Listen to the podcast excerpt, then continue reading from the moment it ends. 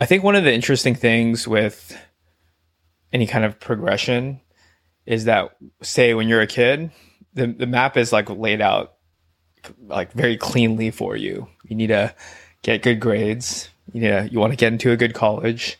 Then you want to get a good job. And it's very laid out. So you don't have to spend any of your mental energy figuring out what that map is. I think once you leave college, you're like, say, 24, 25, that's kind of where a lot of say quarter life anxiety comes from is because the map isn't really laid out for you. Like there there are many many different maps that you can you know walk across and many young people are paralyzed like regarding which way they want to go including myself. I, I definitely felt that way when i was say 23 24 as well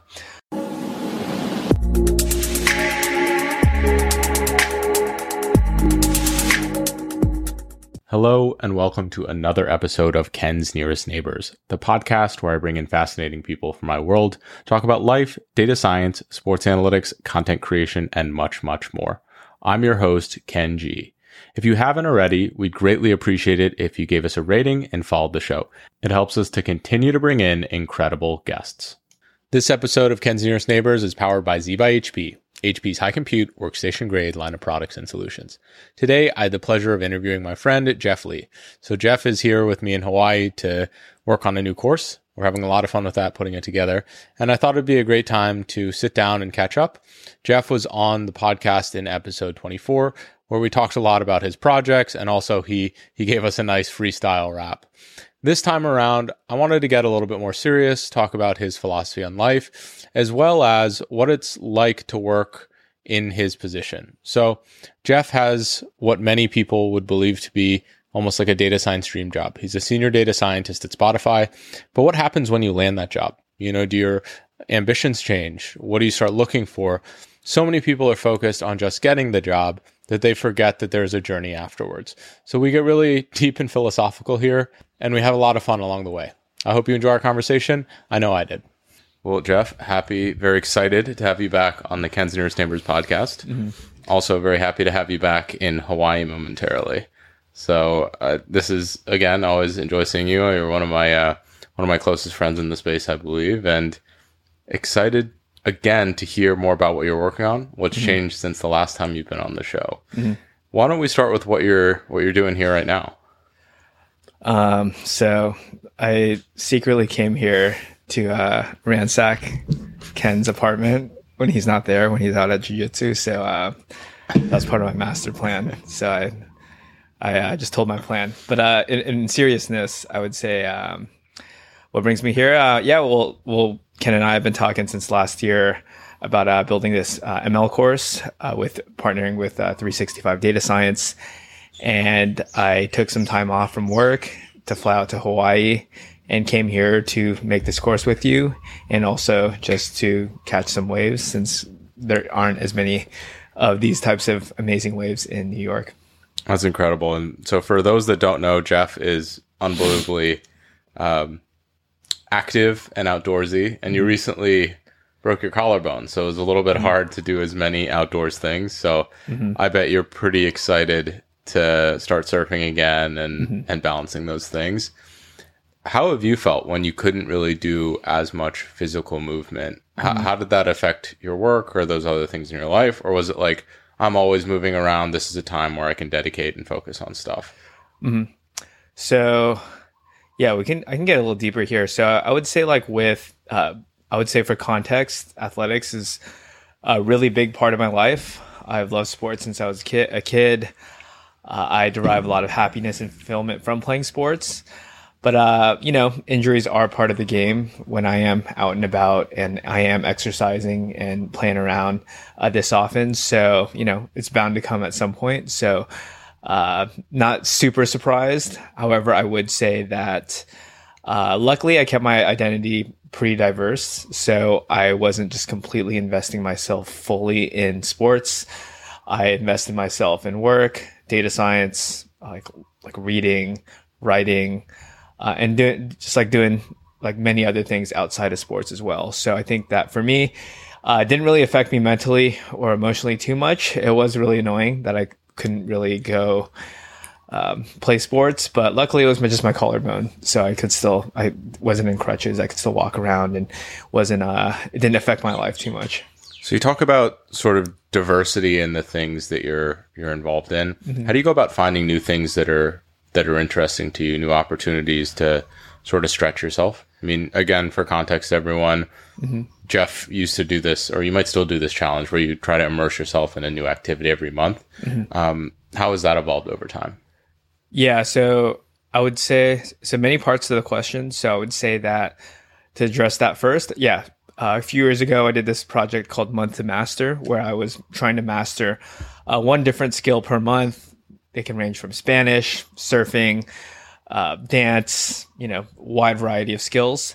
So I would say like these days, uh, it's more or less evolved towards me focusing in on a few skills that I'm very excited and passionate about and wanting to go deeper in those skills rather than trying like a wide variety of skills. So that's like the first part of your question. However, it's still important to keep your identity diversified. Otherwise, uh, when you say lose one part of it, you're not super devastated. So, uh, your earlier question was, how do I find out, find different things to dive into and find different things that I'm interested in? So I would say like this, uh, like as data scientists, we th- can think about it very logically, but I would actually say this is more of a uh, like kind of seeing where your intuition lies and seeing what makes you the most excited. I would say that the way I pick activities that I'm interested in is, you know, maybe like two to three stage process. First. If I'm just like curious about an activity, you know, I, am not really thinking about, am I going to like make a lot of money from it? I'm not thinking about, hey, is this going to get me somewhere? Or I, I, do sometimes think about that. But for the most part if i'm like just genuinely curious about a specific skill like say salsa dancing i'll always just sign up for sign up for a class for it. And i'll just try it out. Sometimes i might not like it. Sometimes i might like it. And you know if i do like it then i'll just continue doing it uh, my my problem is actually just trying to do too many different skills and i'm not really trying to get better at one of them or i'm not really seeing as much improvement in one of them. But um, yeah i would just say generally you have to kind of follow your intuition here on what you're just naturally curious about and to not judge yourself for being curious about it and and to at least experiment with it. Do you find that you ever just get really obsessed with certain things? Mm-hmm. or is it more that doing multiple different things allows you to focus on each of those more independently because you're not maybe exhausting all of your your focus on one thing uh, I definitely get do get obsessed with certain things. Uh, I think I, I kind of see it as a knob. Sometimes I'll need to turn it on more, and sometimes I'll need to turn it on less. It also really depends on how much I like, how much time and energy I really want to devote to something. If I really want to make this my priority, I can become obsessed with it.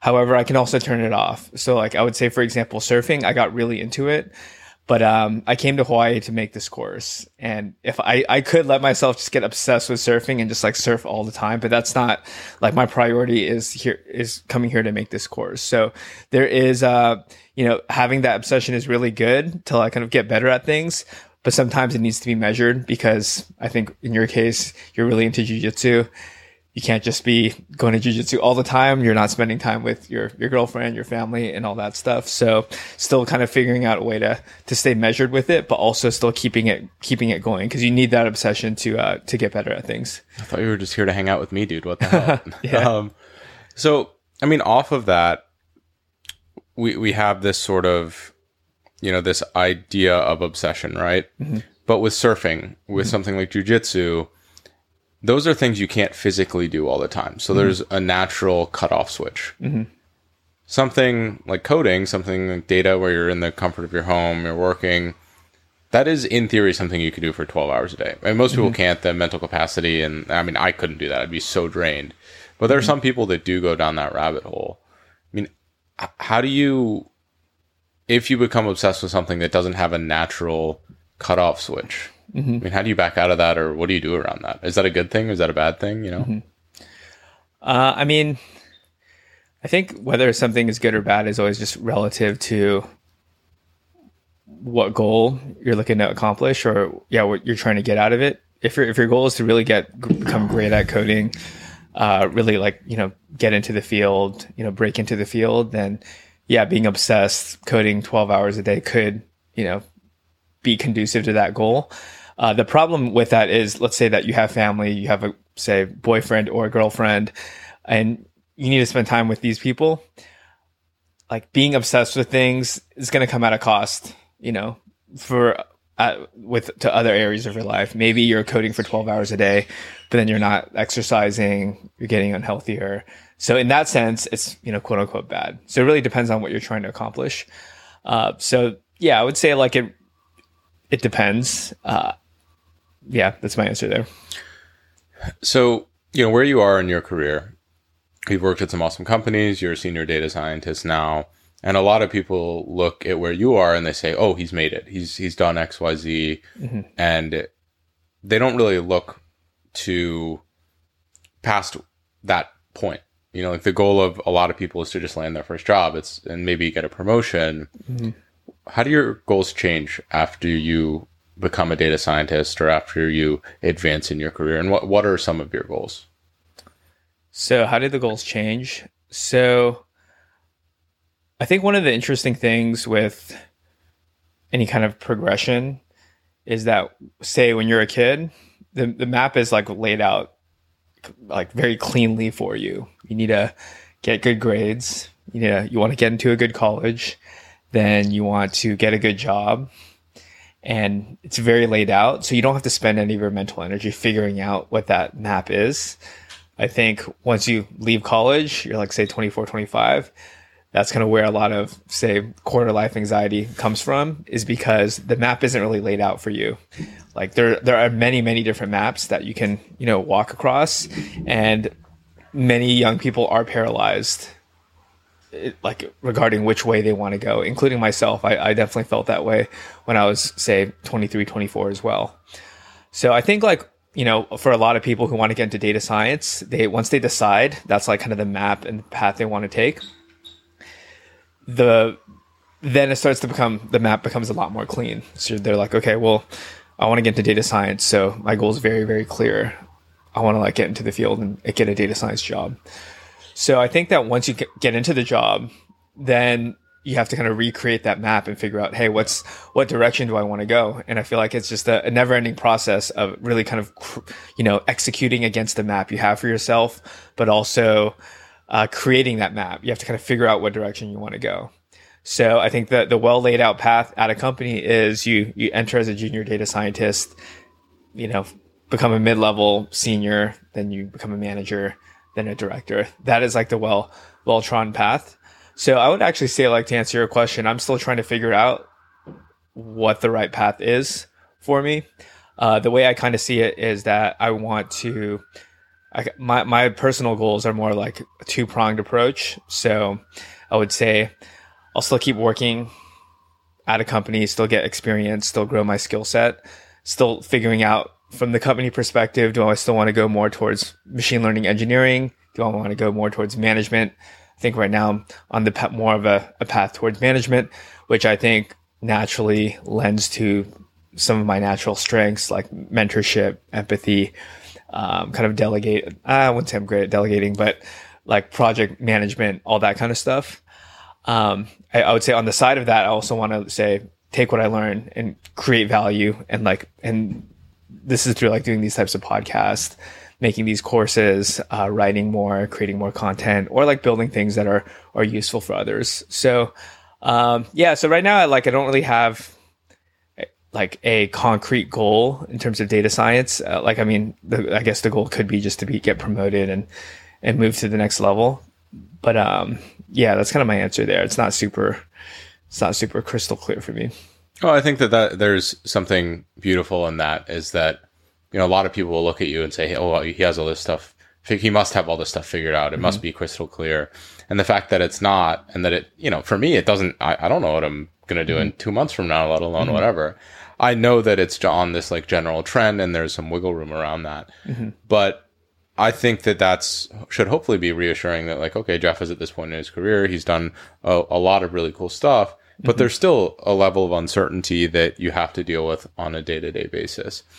I will ask as you progress through these different I guess, maps that you're describing, how do you get more refined with what you like? Is that that same thing as the process with exploring your, your outside interests? Mm-hmm. Or is there some additional nuance to it when it when it comes to your career?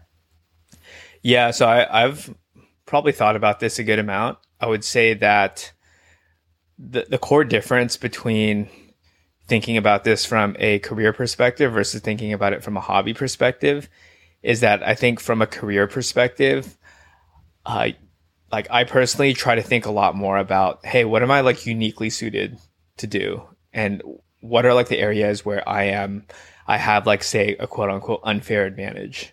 So I think we were actually talking about this earlier about golf, right? You were saying that you poured your life into getting better at golf. And, you know, you're pretty good compared to the average person. You're like way better than everybody. But in terms of like the pro level, you weren't quite there, right? And then some people just have that natural ability of like, you know, you have to you have to work hard, but you have to have some God given talent there to actually make it to the pros. And I think that for me, for my career, I try to think about okay, what are like those kind of natural, more like God given abilities that I have.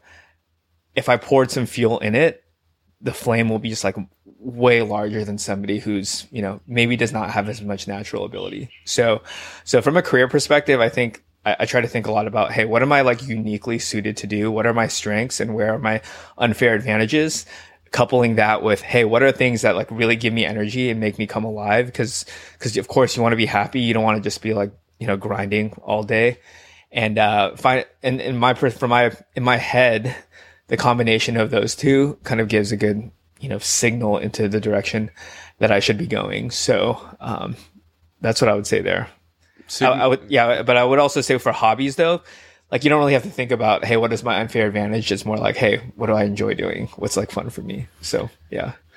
Fun for you, enjoyment versus aptitude, I think mm-hmm. is a really important differentiation. Mm-hmm. You yeah. know, I mean, this is a pretty common trope. People talk about it a lot now, but just because you enjoy something doesn't mean you should do it professionally. Mm-hmm. Yeah. You know, I could be the, I could love art. It could be my favorite thing. But mm-hmm. if I'm drawing stick figures, unless I'm some weird abstract artist that mm-hmm. people really love for some reason, no one's going to buy it. I, I probably shouldn't tie my finances to that. Mm-hmm. But if there's this combination that you describe between, hey, I enjoy this and I'm at least good enough to get paid for it, there's mm-hmm. something special there. Mm-hmm. And then the ultimate is to find something where I am really good at this mm-hmm. and I enjoy it. And that's where the magic happens. Mm-hmm. And, you know, I, am finding that with a lot of things is that, you know, maybe I wasn't quite as good as I thought I was at something. Mm-hmm. And I can iterate a little bit and mm-hmm. find something within that domain that I'm, that I'm actually very good at. I mean, mm-hmm. we, we take golf, right?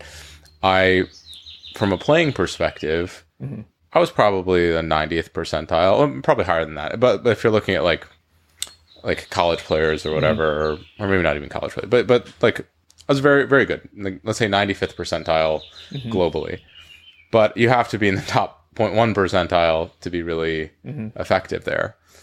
But even within that golf domain, if we're looking at statistics mm-hmm. and thinking about oh, applying the, these things to professional athletes, helping them improve mm-hmm. in that subcategory, I am, you know, probably one of the best best in the world just because mm-hmm. there aren't that many people. But mm-hmm. at the same time, I, I, can blend those skills and really differentiate myself there. And so it's mm-hmm. not like, oh, I had to go all the way back to the drawing board. Mm-hmm. No, there was like this little pivot off of what I was already doing in golf that can mm-hmm. get me there. And I think that that, at least for me, that sort of blew, blew my, my scalp off is that I don't have to just run all the way back to the starting line I can sort of lever what I've been working with and massage it into exactly what I want it to be. I can even create my own category if I mm-hmm. want. Mm-hmm. And that is hopefully, again, inspirational and, and something special that you can evaluate. Uh, something also that we, you know, we've have a, had a lot of pretty deep conversations and talking through these things and evaluating them. Mm-hmm. I mean, is that a big part of your process? I know for mm-hmm. me, just talking to people, hearing these things come out of my own mouth, I learn things that I didn't know about myself. Mm-hmm. it's very strange. Mm-hmm. Yeah, so I mean, that's like one of the ideas of, uh, like I think I was reading about Naval Ravikant, uh, specific specific knowledge. So the idea is that is is that I think the quote is from Jerry Garcia, like you want to be the only person who can do what you can do. So there's like I think we were also talking about this the other night. There's like two kind two, two different types of games. Like winner take all is like you have to be better than everybody else to be successful. And then the second type of game is there there can be multiple winners. So I actually would say that when you're talking about intersecting these different skills, uh, this is a game where you can actually find ways to become a where there can be multiple winners. So I, I'm really fascinated by this topic because I think that you know there there are people. Let's say like let's take a financial planner as an example, right? General financial planner. There's there's many many of them. Like there's you know hundreds of thousands in the world. However, let's say that like you know you're a YouTube creator, right? You have a specific type of you know unique financial situation now let's say layer on like say a YouTube creator on top of a financial planner. Now let's say like, oh, this is a financial planner that specializes in like YouTube or like say entrepreneurial finances. Well, now that we have like you have a hundred thousand financial planners, now that actually diminishes down to like say, I don't know, a thousand, and then you can like layer that like one more la- level on top of it. You can say like, hey, I'm a financial planner focused on you know YouTube creators ranging from like the 100k to 500k subscriber mark. I'm just like making this up. But then the idea is that because that person is like the only thing, like really like the only person who's specializing in this area, probably like a YouTube creator would go to them over just say like a general financial planner. That's how I found my accountant.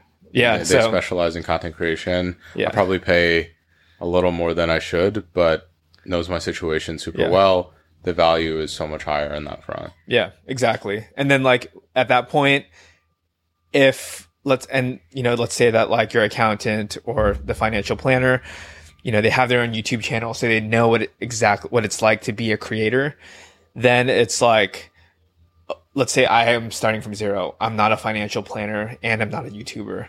Well, if I want to like catch up to somebody who is like a financial planner specializing in YouTube, it's going to take me like years and years of experience or like years and years of practice to get there. And I think in, if we talk about like from a business perspective, having competitive advantages, it's really hard for people to compete with you when you kind of have this multifaceted skill set versus if you're, you just had one skill set, it's much easier for somebody to get in and, and compete with you. So that's what I'd say there. It's interesting you say that. I constantly think about that same concept in regards to branding. Mm-hmm. And, you know, by creating a presence across different platforms, being known for specific things, mm-hmm. you create this distance from other people in the mm-hmm. sense that you have more of this aggregated content, all of this, uh, these sentiments and, and information about you that mm-hmm. other people have to work very hard to catch up on. Mm-hmm. And to a certain extent, that is exponential is that if you have content out there, more people recycle it over time. It gets shared. All this stuff continues to build, even if you're stopping to do something. And to get even more nuanced, I mean, something I really pride myself on is I, I think that my content is very well serves like very well serves brands as well as individual consumers, and I have a good relationship with both. I mean, you know, my content is a little bit more serious um, and a little bit more professional than the average. I'm also a little bit older. You know, it, it, it just like is a really good fit, and so I feel like even though I might not get as many views, brands are still really interested because they can use my content for different use cases. You know, mm-hmm. I have brands that I've worked with where I'll do a video for them that's just internal for their company, right? And they know that it's hopefully going to be communicated clearly. It's going to be professional in some sense. And that's a lot of things that that's something that a lot of just general creators don't think about is okay, I'm doing this for my consumers, but I want to create as much value for as many people in this ecosystem as I can. Mm-hmm. You know, there's there's this sort of a tug between those things, and it doesn't have to be that way.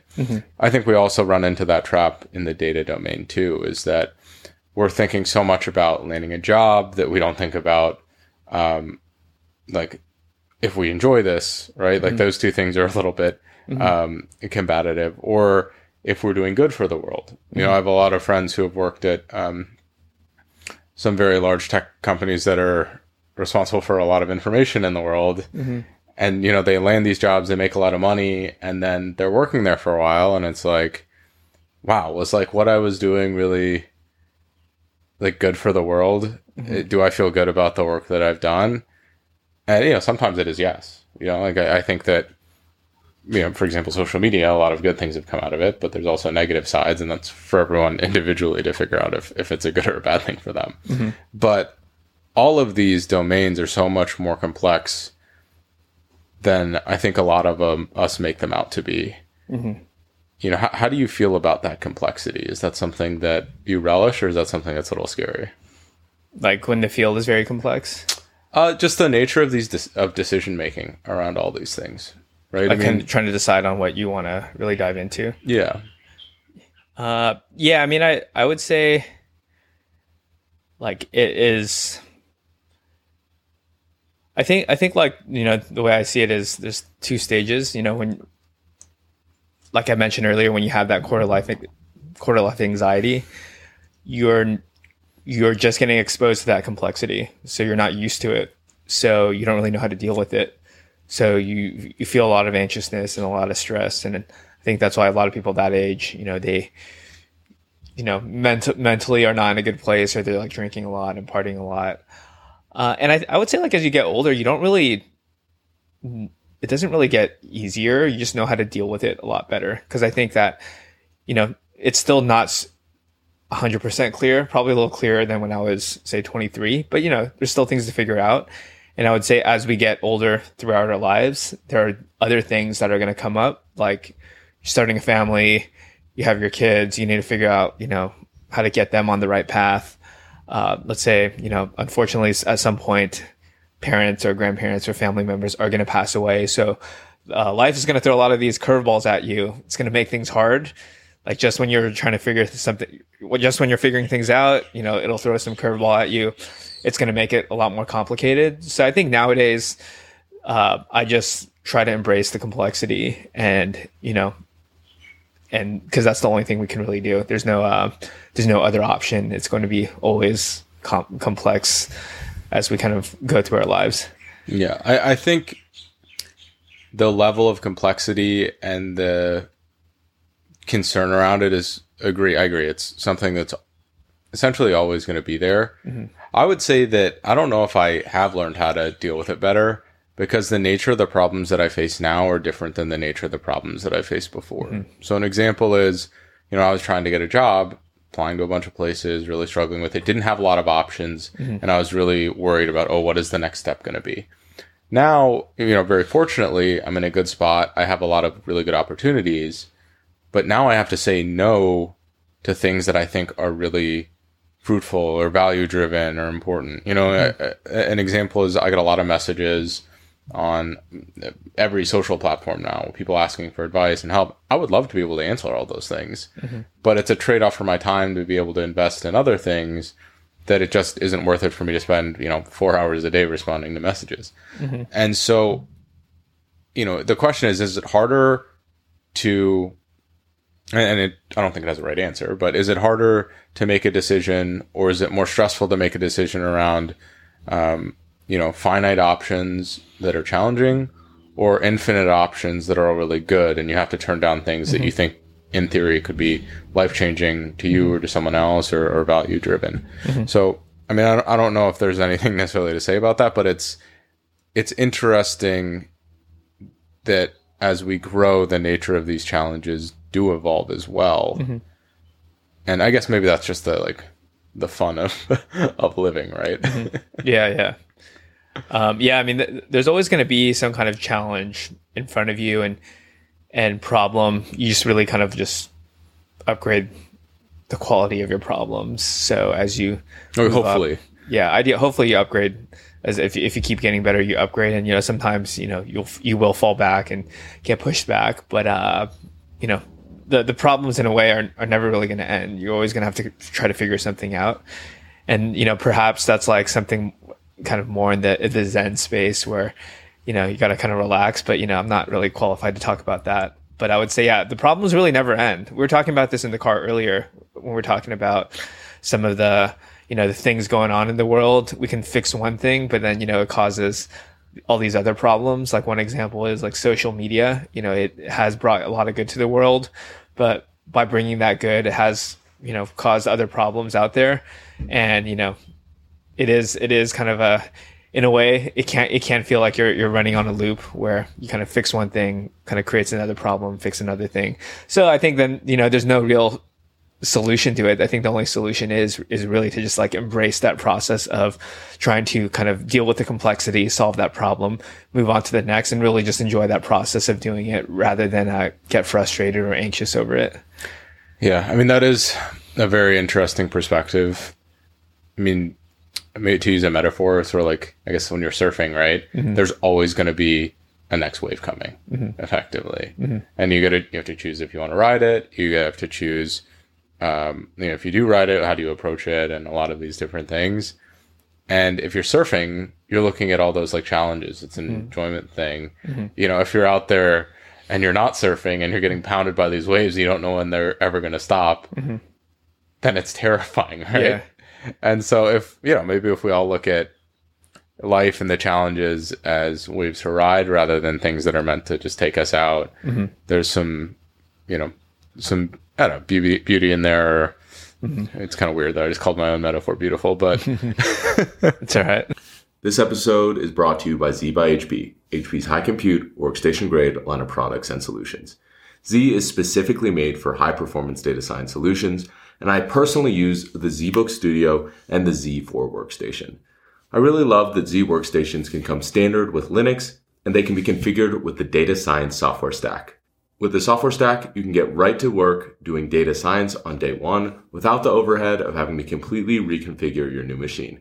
Now back to our show. it is what it is. Um, I mean, a lot of the stuff we talk about outside of the course is not related to data science, right? Mm-hmm. I'm really interested. Uh, you know, you're very introspective. We talk a lot about, hey, you know, I'm thinking about this, planning this. Outside of work, what mm-hmm. are what are some of your goals, like personal development wise? I mean, you share a lot of these things on your blog. Mm-hmm. Um, you know, this year, what are you hoping to achieve? Mm-hmm. Yeah, so I would say uh, outside of work, um, not going to answer it directly. I'll, I'll kind of answer it in my own way. So, so one of the things I, I really kind of thought about was, you know, what are, what are the ingredients I need to feel fulfilled and really happy with my life? So I, I really like boiled it down to a few. So the first one is like learning and skill development. I want to be like keep, I want to continuously keep growing myself in a specific skill set, whether it's like say sports or work, etc.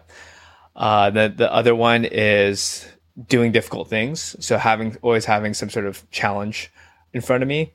I would say I love sports. So being an athlete in some sort of way, uh, I think this is more of the, the health side of things. But I think athletics really resonates a lot more with me. Uh, the other one I have is uh, building useful things for other people. So that, that relates a little bit more to work. So building or creating things that actually help solve problems and add value to other people's lives.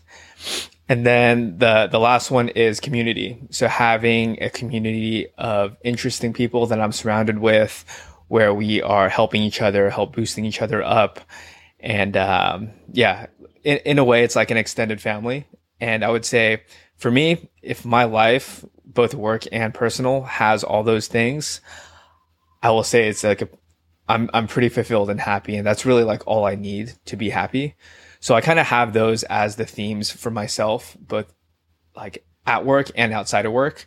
So since I just moved to New York City, I, am very focused on that community piece because uh, when I was in Hawaii, I felt like I built a pretty good community here in New York. I'm starting to build it, but it's not quite there yet. So that's kind of what I'm focused on outside of work and really trying to learn, hey, how do you, what is the process for how to build a strong community? What's the process for uh, building really strong relationships with people? Because I have friends from college, you know, other parts of my life, but I want to kind of, you know, continue to keep growing those friendships. So, from a data perspective, how do you evaluate those things? I think that that's always something that I struggle to do. I mean, there's things that I want to do. Like I, community building is one of the mo- like the most important things in my life. Mm-hmm. something I find immense joy in. Mm-hmm. But it's like, how do I know I did a good job at that? Mm-hmm. Yeah. So I mean, I think I actually think that this is an area where it's like less quantitative and more qualitative. I would say the way I kind of gauge whether I've built a strong community is whether I feel fulfilled with kind of the relationships that I have and the people that I'm surrounded by. So it's really like more of a feeling versus like, oh yeah, this is like the the end point of you know I, have I've accomplished building a community. Um, I and I also think it's like less of a it's less of start to finish, more of like it's more like a, a garden. A community I see is more like a garden where uh, you want to keep cultivating that garden, like you cultivate your relationships. Because if you don't, if you just kind of leave them and don't pay attention to it, it's gonna kind of wither away and die. So I kind of see it more like a garden rather than like a start to to finish type of thing. Yeah, I like the garden cultivation type thing. I find in practice that's very difficult for me to do. Mm-hmm. It's like wow, I, there's so many people that I love spending time with that I really relish mm-hmm. the experiences with, mm-hmm. But at the same time how do I possibly keep up with all of them mm-hmm. in a, a, meaningful way? Mm-hmm. And that's something I really don't know the answer to. Mm-hmm. Um, you know, it, it, it, it's it's very very challenging. It's something that we talked about earlier. You know, just mm-hmm. a couple minutes ago is the opportunity cost of a lot of a lot of time. Mm-hmm. And if I spend time with one person, I can't spend it with another person. Mm-hmm. Uh, maybe systems, maybe like LinkedIn, maybe message boards, maybe Slack or Discord is an option to, to handle that. But, mm-hmm. you know, how, how do you prefer to, to connect with people and keep up with them? Mm-hmm. Um, so yeah, I've, I've, actually thought a lot about this and I've kind of broken it down, uh, for both like say, uh, growing new, so new relationships and also like keeping up with the current ones. So I would say in terms of creating new relationships, I found that say whenever you're in a new place or like in a new city, I would I find that um, if you can get into the right group chat, you'll like kind of that'll really like open the doors for communities because I think if you're in a group chat with 10 people, you can just send one message and it'll like go to 10 people with a single message. But if you had to keep like in touch with all 10 of them at the same time, you have to like send have 10 different conversations. It's not really going to be sustainable. So I find that like having a group chat with with the right people that can like the right reasons that connect everybody in that group chat is very important and that can actually help you keep in touch with people a little bit more at scale. Uh, so that's one. I would say the second one is actually uh, hosting events versus just attending events. Because then uh, if i host something then I can actually it gives me an excuse to actually just invite everybody that I like and and care about to that event. So I at least, I mean, of course, you're not going to get as deep because there's a lot of people there, but it is a little easier to keep in touch with you know all your friends, quote unquote, at scale. Uh, and I would say then the the third thing I would say here is that there's different levels of friendships. So there's like the first level is where your friends based off circumstance. Let's say you grew up together, you happen to like do the same thing, you have that shared experience. Second level's interests, like you like golf, I like surfing. I have friends, we both have friends that like the same things, so it's easy for us to all get along. Uh, but then I think the third and most important one is like a value alignment. So you don't ha- even have to like the same things, but if you value the same things, then you can uh, you'll you'll definitely get along. So I would say that, to in my perspective, cultivating those relationships at that third level, the values one is where like, hey, I want to spend more one on one time with this person. If it's like interest based, you know, hey, let's like have a surf trip and like, you know, invite all our friends who are into doing that. So yeah, that's kind of how I think about it. My thought is, how do you, uh, outside of having a podcast and inviting mm-hmm. people to talk about their values on every, yeah, yeah. whenever I have them, how, how do you elicit those like value driven conversations? You know, something I think a lot of people struggle with, um, is just having deeper conversation than, than small talk with with new people. Mm-hmm you know, bridging that gap I mean, for me is pretty easy because I'm just like super direct and I'll mm-hmm. ask just weird stuff that people aren't comfortable with. Mm-hmm. But, you know, is there, um, you know, is there, is there more of a systemized approach of getting to know someone in that way? To like kind of pull out their values? Yeah, to pull out their values, to, to take it from, to like probe beyond a situational interest or, mm-hmm. um, or like circumstantial in- interest. You know, mm-hmm. for example, a lot of my friends who are circumstantial, uh, like based on we grew up together, whatever it is, they probably don't like having conversations with me too much because I talk about stuff that they're just not comfortable talking about. like, oh, you know, like how does how does that set you up for this in in the future? Like, what are your goals? Like those types of things, and mm-hmm. you know, frankly, that can be scary for some some people, mm-hmm. and that concerns me a little bit that it's scary for them. But mm-hmm. but you, you get what I'm saying here. Yep. Uh, so, so the question is like, really, how do you kind of glean values out of somebody to know if you're like a good? Yeah, possibly without scaring them off. Yep. Okay. So I would say, yeah. I mean, I guess it's interesting. We're that really diving into to social skills now, uh, and I, I love this topic. So uh, happy to talk Oh, I think you it. have very good social skills, so I appreciate good it. person to talk yeah. Uh, so, so the way, so I actually ha- get, have to practice this a lot because you know when I'm in New York, you know, going on dates, I need to quickly be able to pull out what their values are uh, and to determine if they're the right fit or not. So uh, usually, like the more innocent questions I'll ask up front is, "What do you like to do in your, in your free time?" Because usually, I would say, what you decide to do in your free time is a good indication of, hey, what do you value? because if at work you're kind of forced to do certain things if you're working for somebody else but when you have your free time you literally can do whatever you want and whatever is more important to you so usually then if i if they can kind of say something like hey like you know i like reading books and then i say oh yeah like what what books have you been reading and i find that books because I, lo- I love reading as well very easy way to kind of see what they value like what kind of books they're reading um, and that's like one way We both read. yeah we read the same books So many books. Well, it's fun to like. I really enjoy sharing books with you because Yeah. Mm-hmm. a lot of the times you read them, and almost all the books. I think every book you've ever recommended me has been really good. Yeah. So Yeah, so books is one way. The other one is like, hey, if they they're into sports, you know, we can easily talk about you know what teams they like. But of course, like sports, there's like a limit. You you just can just like it's it's not as deep. But um, that's like one way. But yeah, I, I usually like to ask, hey, what's like, what do you like to do during your free time? Then that gives me a couple like threads that I could potentially pull on uh, to to dive deeper into into what their values are and.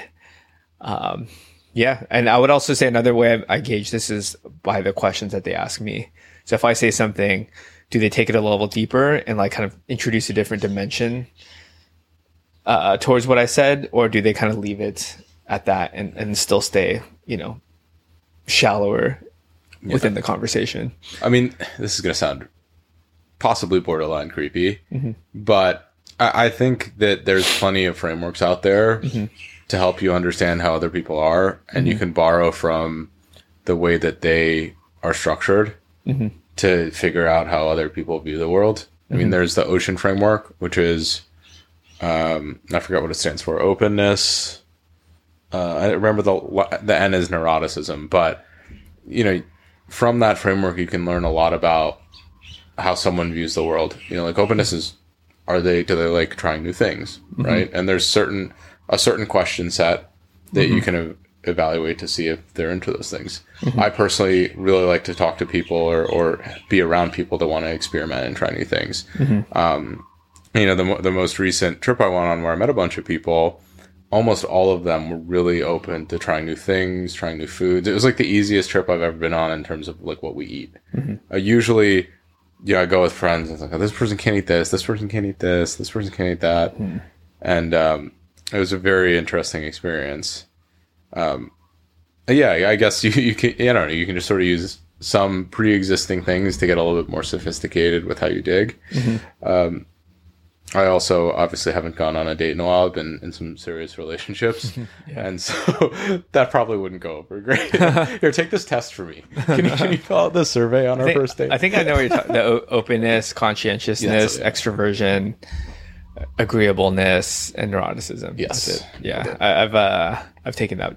Yeah, I've seen that one before. I think that's actually my favorite framework. I think it's the most practical for interpersonal relationships. Yeah, I mean, I guess yeah. When you see somebody, you just say, "Hey, like you know, before we before we spend more time together, just like take this quiz, send me send me the results, and then we'll we'll we'll uh, we'll, we'll follow up." I wanted to film a YouTube short about it's called "You're on a date with a data scientist."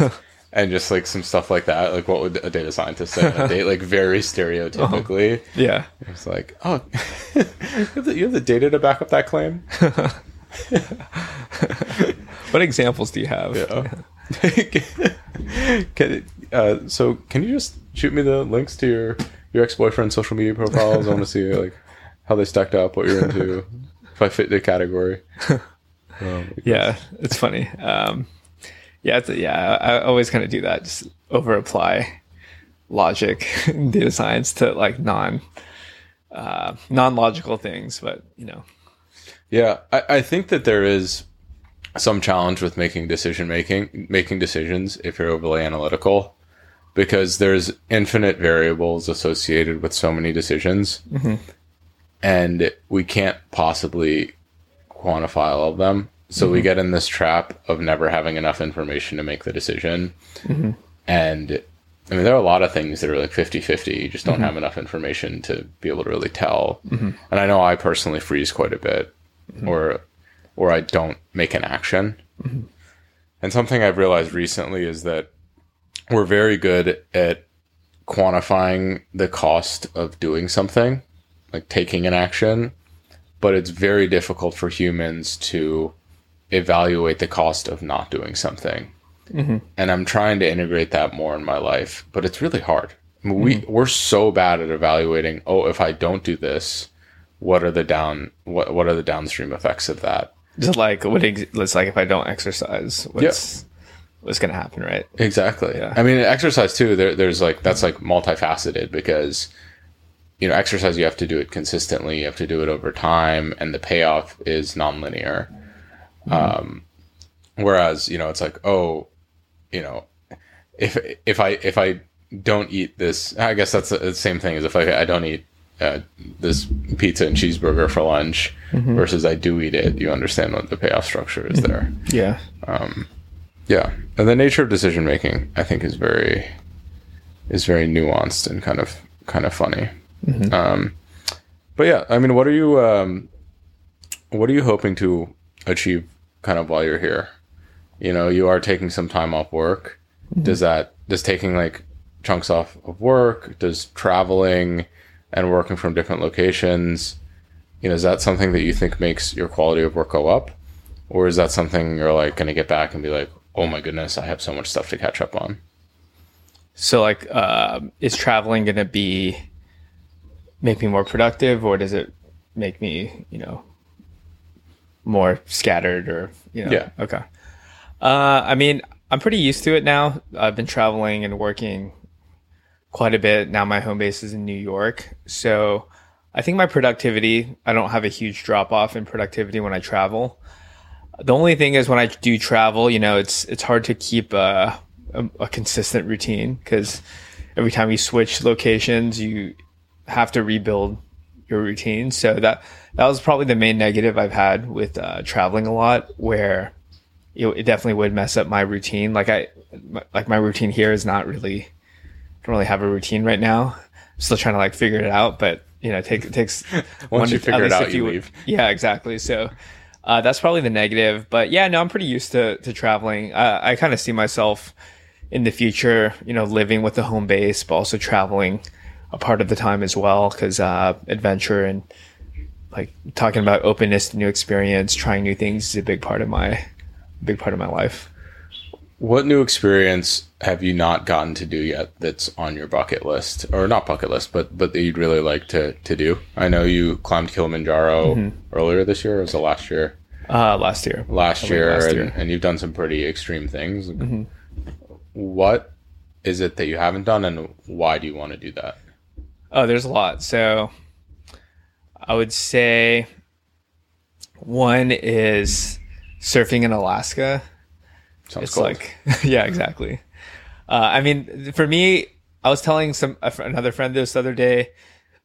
Uh, any experience I have, I like it when there's some level of suffering that I have to experience, because I feel like having some level of suffering really like one to talk like David Goggins calluses my mind, and then two, it's actually kind of more of a it's called like eustress or like type two fun, where in the moment it's not very fun, but when you reflect on it, you're like, oh, that was like, you know, a great experience because it really had a, you, you really feel like it had an impact on your life. and it's really like conducive to personal growth. So a lot of the experiences that I want to have are really of of that nature. So there's like this one thing that I was I've been thinking about for years, uh, living in the wilderness. So they have this thing where you, you go into the wilderness without any without anything, and they just teach you how to live live off the land, and you just have to live off the land for like a month. Damn. So that's like one I've wanted to do. Well, I told you Yeah. next year I will do that with you if you can't find anyone else to do it this for sure. Um, I'm gonna hold you to that. I I'd- actually I'll forgot you said that. I offer can do it. Yeah, maybe. Yeah, maybe. Um, yeah, we'll ta- we'll talk more about that later. But uh, yeah, that's like one I, have wanted to do. Uh, I, I I love language learning, so I do. I do. Well, if we run out of food, We'll have to hunt. no, I'll, I'll, I'll, I'll, hunt me some Jeff. or whoever runs. Uh, you, you'll just have to outrun me. No, Right. you'll absolutely outrun me. But your jiu- jiu-jitsu might be better, so you might be able to like wrestle me down. Why do you think I've been training so much? yeah. Oh my goodness. Um, okay. Yeah, but th- those are just a couple. Th- those are like very physical. Uh, I would also say there's like a bunch of things that I want to learn. Uh, I'm really fascinated by languages. I love how languages really can connect you to a different culture. So whenever I go to a new country, I always try to like learn at least a small phrase and I'll just say it really badly. And the locals just love you when you, when you try that. So, um, yeah, I have some other like learning projects that I have on my mind and yeah. It, that concept is really funny to me is that when you try to speak a language, most people are self conscious and they'll be like, you know, they think that the locals are, oh, it depends what culture you're in, frankly. Mm-hmm. Uh, like if you're in France and you're speaking bad French, they'll be like, no, no, no, just speak English to me. Mm-hmm. But in South America and quite a few other countries, if you're trying it, the language, they like it, they'll help you and do whatever. Mm-hmm. But to me, that's a really interesting sort of misconception is that you know I study the language. uh, You know, I, I'm not fluent in Spanish, but I, I like understand most of what other people are saying to me. But I'm terrified to speak it. I'm like, oh, they'll make fun of me, all these things, and they almost never do. I wonder why that phenomenon is. Is that just like the lack of confidence, even when people are generally pretty inviting? Why why we're so scared to to engage like that? I see. Uh, yeah, I mean, my my guess is there, there's some fear of embarrassment when you are not good at something because you don't really doesn't really paint you in the most positive light. So when you don't know the language very well, you in a way do have to kind of embarrass yourself a little bit. I think the reason why I'm comfortable is because I used to intentionally embarrass myself and do like different social challenges. So it actually got me really comfortable, uh, just like being ridiculous to other people. So I, I did. So yeah, I I think if if somebody is has that fear of embarrassment, I would say that uh, try some of these like uh, social challenges. And I would actually say Spanx. Do you know Spanx? I think uh, it's more of a Like the- female yeah, female like brand. brand. Yeah. Yeah, so Sara Blakely, uh, she actually says that uh, she does this thing where every once in a while she intentionally embarrasses herself. So she doesn't like, you know, so that way she can still have the confidence to, you know, go for things and, and not fear failure. So she, she did this thing where she like went into an elevator and just like started singing really loudly. Uh, so that that could be one example. Uh, one I did was I, I bought a costume and I just like went out and just like wore wore a costume while just like walking around. Uh, another one it was like I had to rub some food on my face and like try to talk to an attractive girl. Um, another one was like oh go to the middle of the mall and just start dancing, like play some music and just start dancing like no one was there. So um, yeah, I found that I did those exercises and then I just started it trains your like not give a not do you curse here? Not give a fuck yeah, muscle. And then uh and then yeah and i think it applies to just speaking a language poorly. You, you are embarrassing yourself but it's usually all right. Yeah, I think that there's. And so over time, I've gotten very comfortable speaking. I've mm-hmm. been uncomfortable on video. I'm comfortable on these different things. But those are a lot more premeditated. Those are things that I focused on cultivating a good skill set in. I- mm-hmm. obviously, there was a point when I, where I wasn't good at these things, and mm-hmm. many people would argue I'm still not good at them. But you know, there's that competence that I always feel like I can fall back on, and I have to imagine it's pretty liberating to feel that even if you're not good at something, you can put yourself out there. I mean, that's something I'm even not as comfortable with now. Is that if it's in certain settings, I'm like incredibly comfortable and and I think impressive in some settings, and then there's other settings where it's like completely out of my element, and mm-hmm. and you know you struggle to you like you, know, you feel your body get hot, you start sweating a little bit, you know those mm-hmm. things. And the physical phenomenon, uh, you know, that's how you interpret it, right? Like nervousness is the same thing as uh, I think it's like anticipation. Mm-hmm. Like uh, the physical characteristics are the exact same, it's just how your mind interprets it. But um, those don't go away. It's just about how you frame them. And I feel like over time you frame these things very different mm-hmm. if you have exposure to them. Mm-hmm. I mean, I can't remember the last time that I was genuinely embarrassed. I mean, we can make we can we can change that we very could. easily. we could, yeah. Uh, I mean, I would what I would say there is like you when you first started making YouTube videos and and you weren't very good, you probably felt a little bit more apprehension towards putting it out there, and then as you get better, as you get you know validation, as your skill set grows, you develop more more and more confidence in that skill set, and I think confidence generally does come from like if you're able to repeatedly be successful at doing this one thing and you've proven to yourself that you could do that on a consistent basis, then confidence will will come.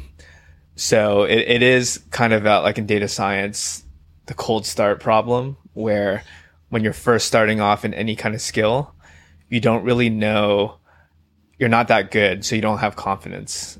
And a lack of confidence can cause you to not want to do it anymore.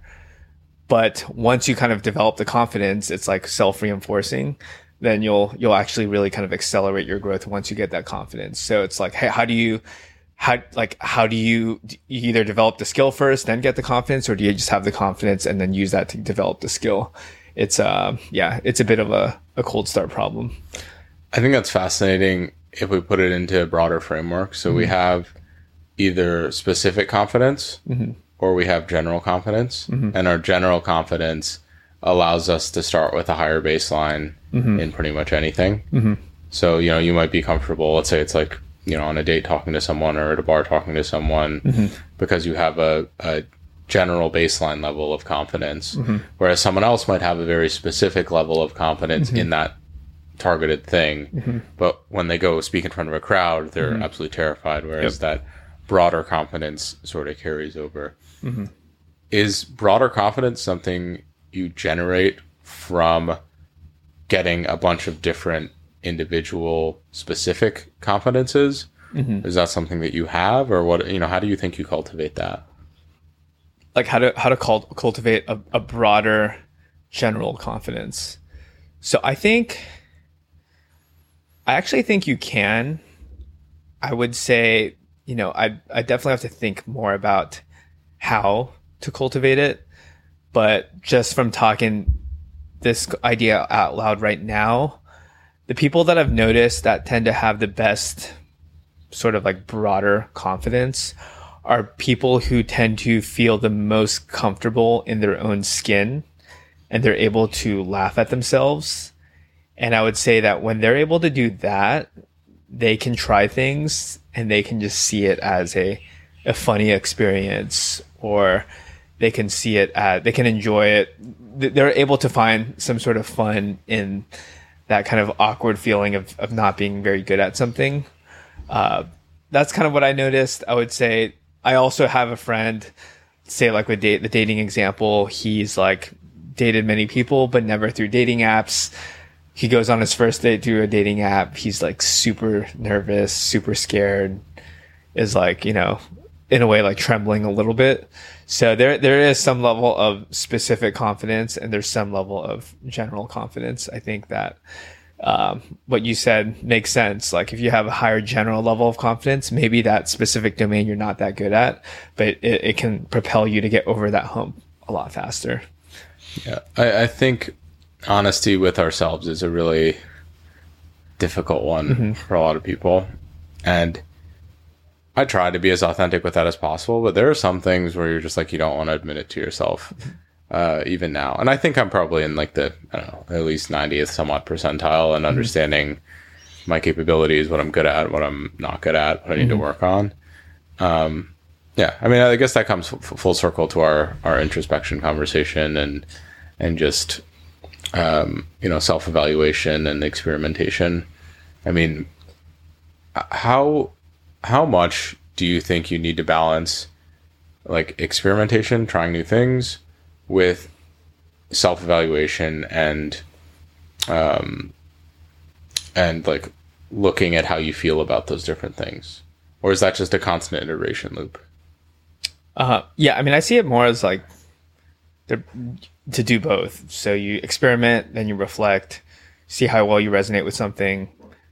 Does it resonate or not? And then you you take you learn from it, and then you experiment again. It's kind of like you know when you run A/B tests, right? You run a bunch of A/B tests. You know, you see if it works or not. If it if it doesn't work, you try to understand why. Hey, why did why didn't this A/B test work? Develop another hypothesis, test it again, and then you see that it does work, and you're like, okay, this is great, and then we can move forward in a different direction. So I think it's the same idea. You um you, you need a little bit of both to experiment, and you also need to be able to reflect and introspect. I like that A/B testing our own lives. It seems Yeah, like yeah. it seems like you have such a really uh, fun way to look at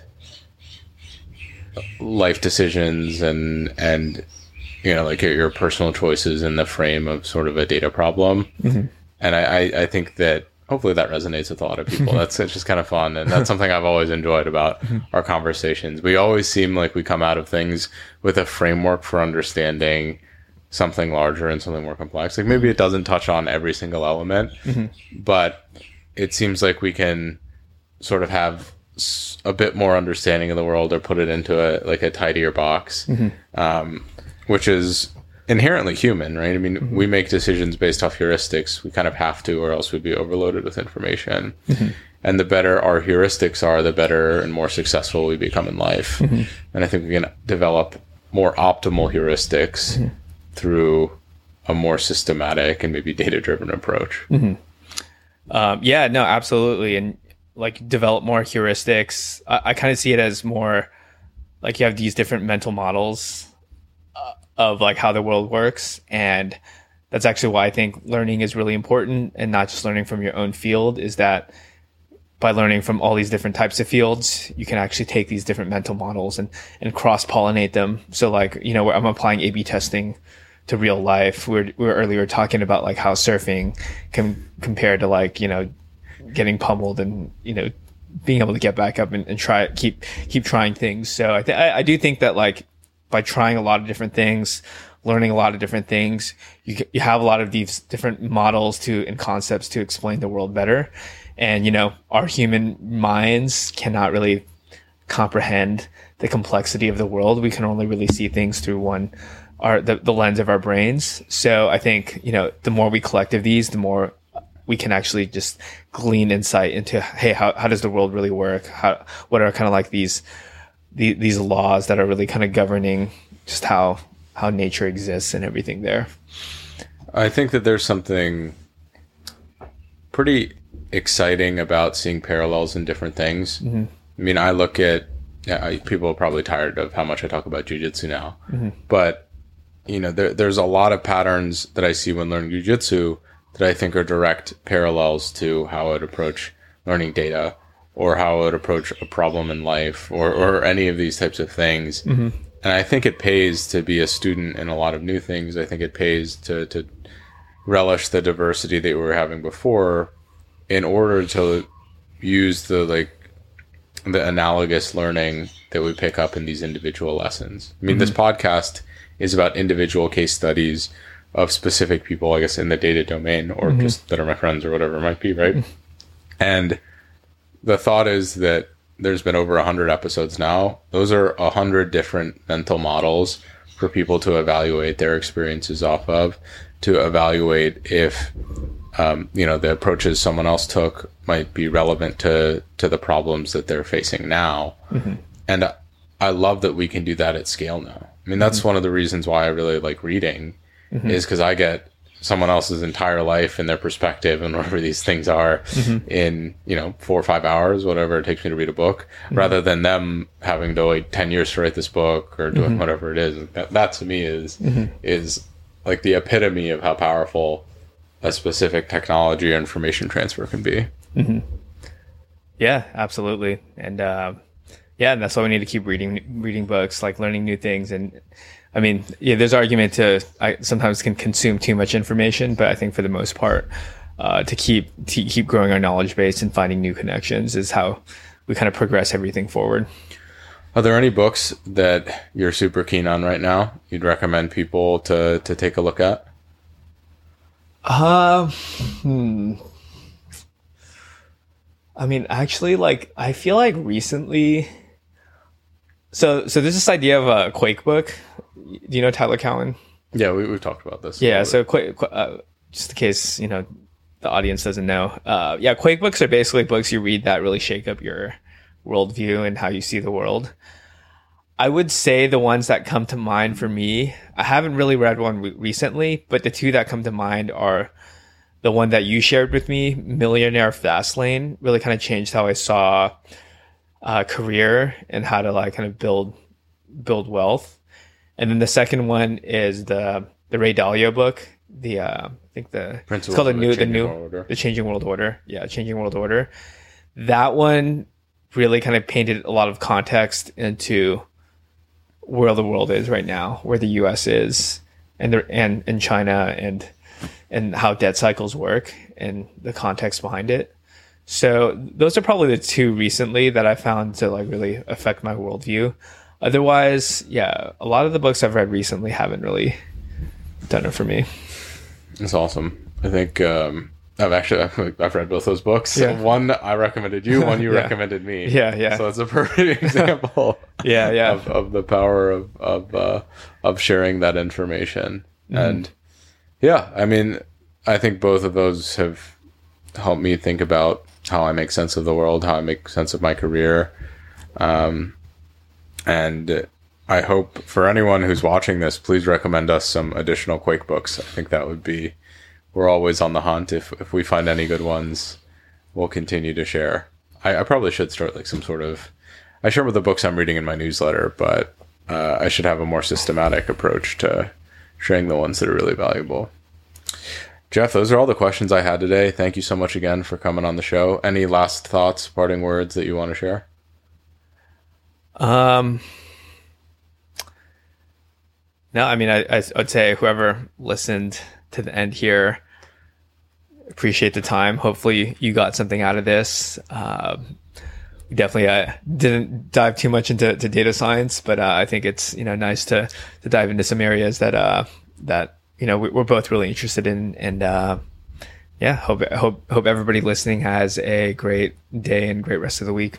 Yeah. And, you know, I, I think at the end of the day, all of it is sort of related to data science ancillarily, right? I mean, there there's so many ways that we can apply a lot of data concepts to our lives, to our happiness, to these other things.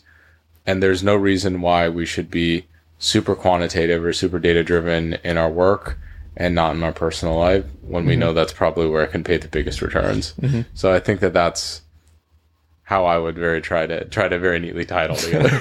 Sounds good. Awesome. Thank you again, Jeff. This is awesome. Thank you for tuning into this episode of Ken's Nearest Neighbors. Many of you have been asking about how you can support the show, and we're extremely grateful for all the engagement so far. The best way that you can show your support is to subscribe to both the Ken's Nearest Neighbors and the Ken's Nearest Neighbors Clips YouTube channels. If you're listening to us on Spotify or Apple Music, giving us a rating and sharing any of the episodes with someone that you believe might find the content useful is also greatly appreciated. The Ken's Nearest Neighbors podcast is hosted by me, Ken Jee, produced by Bobby Hicks, and is edited by Mario Paul and Tony Pelleriti.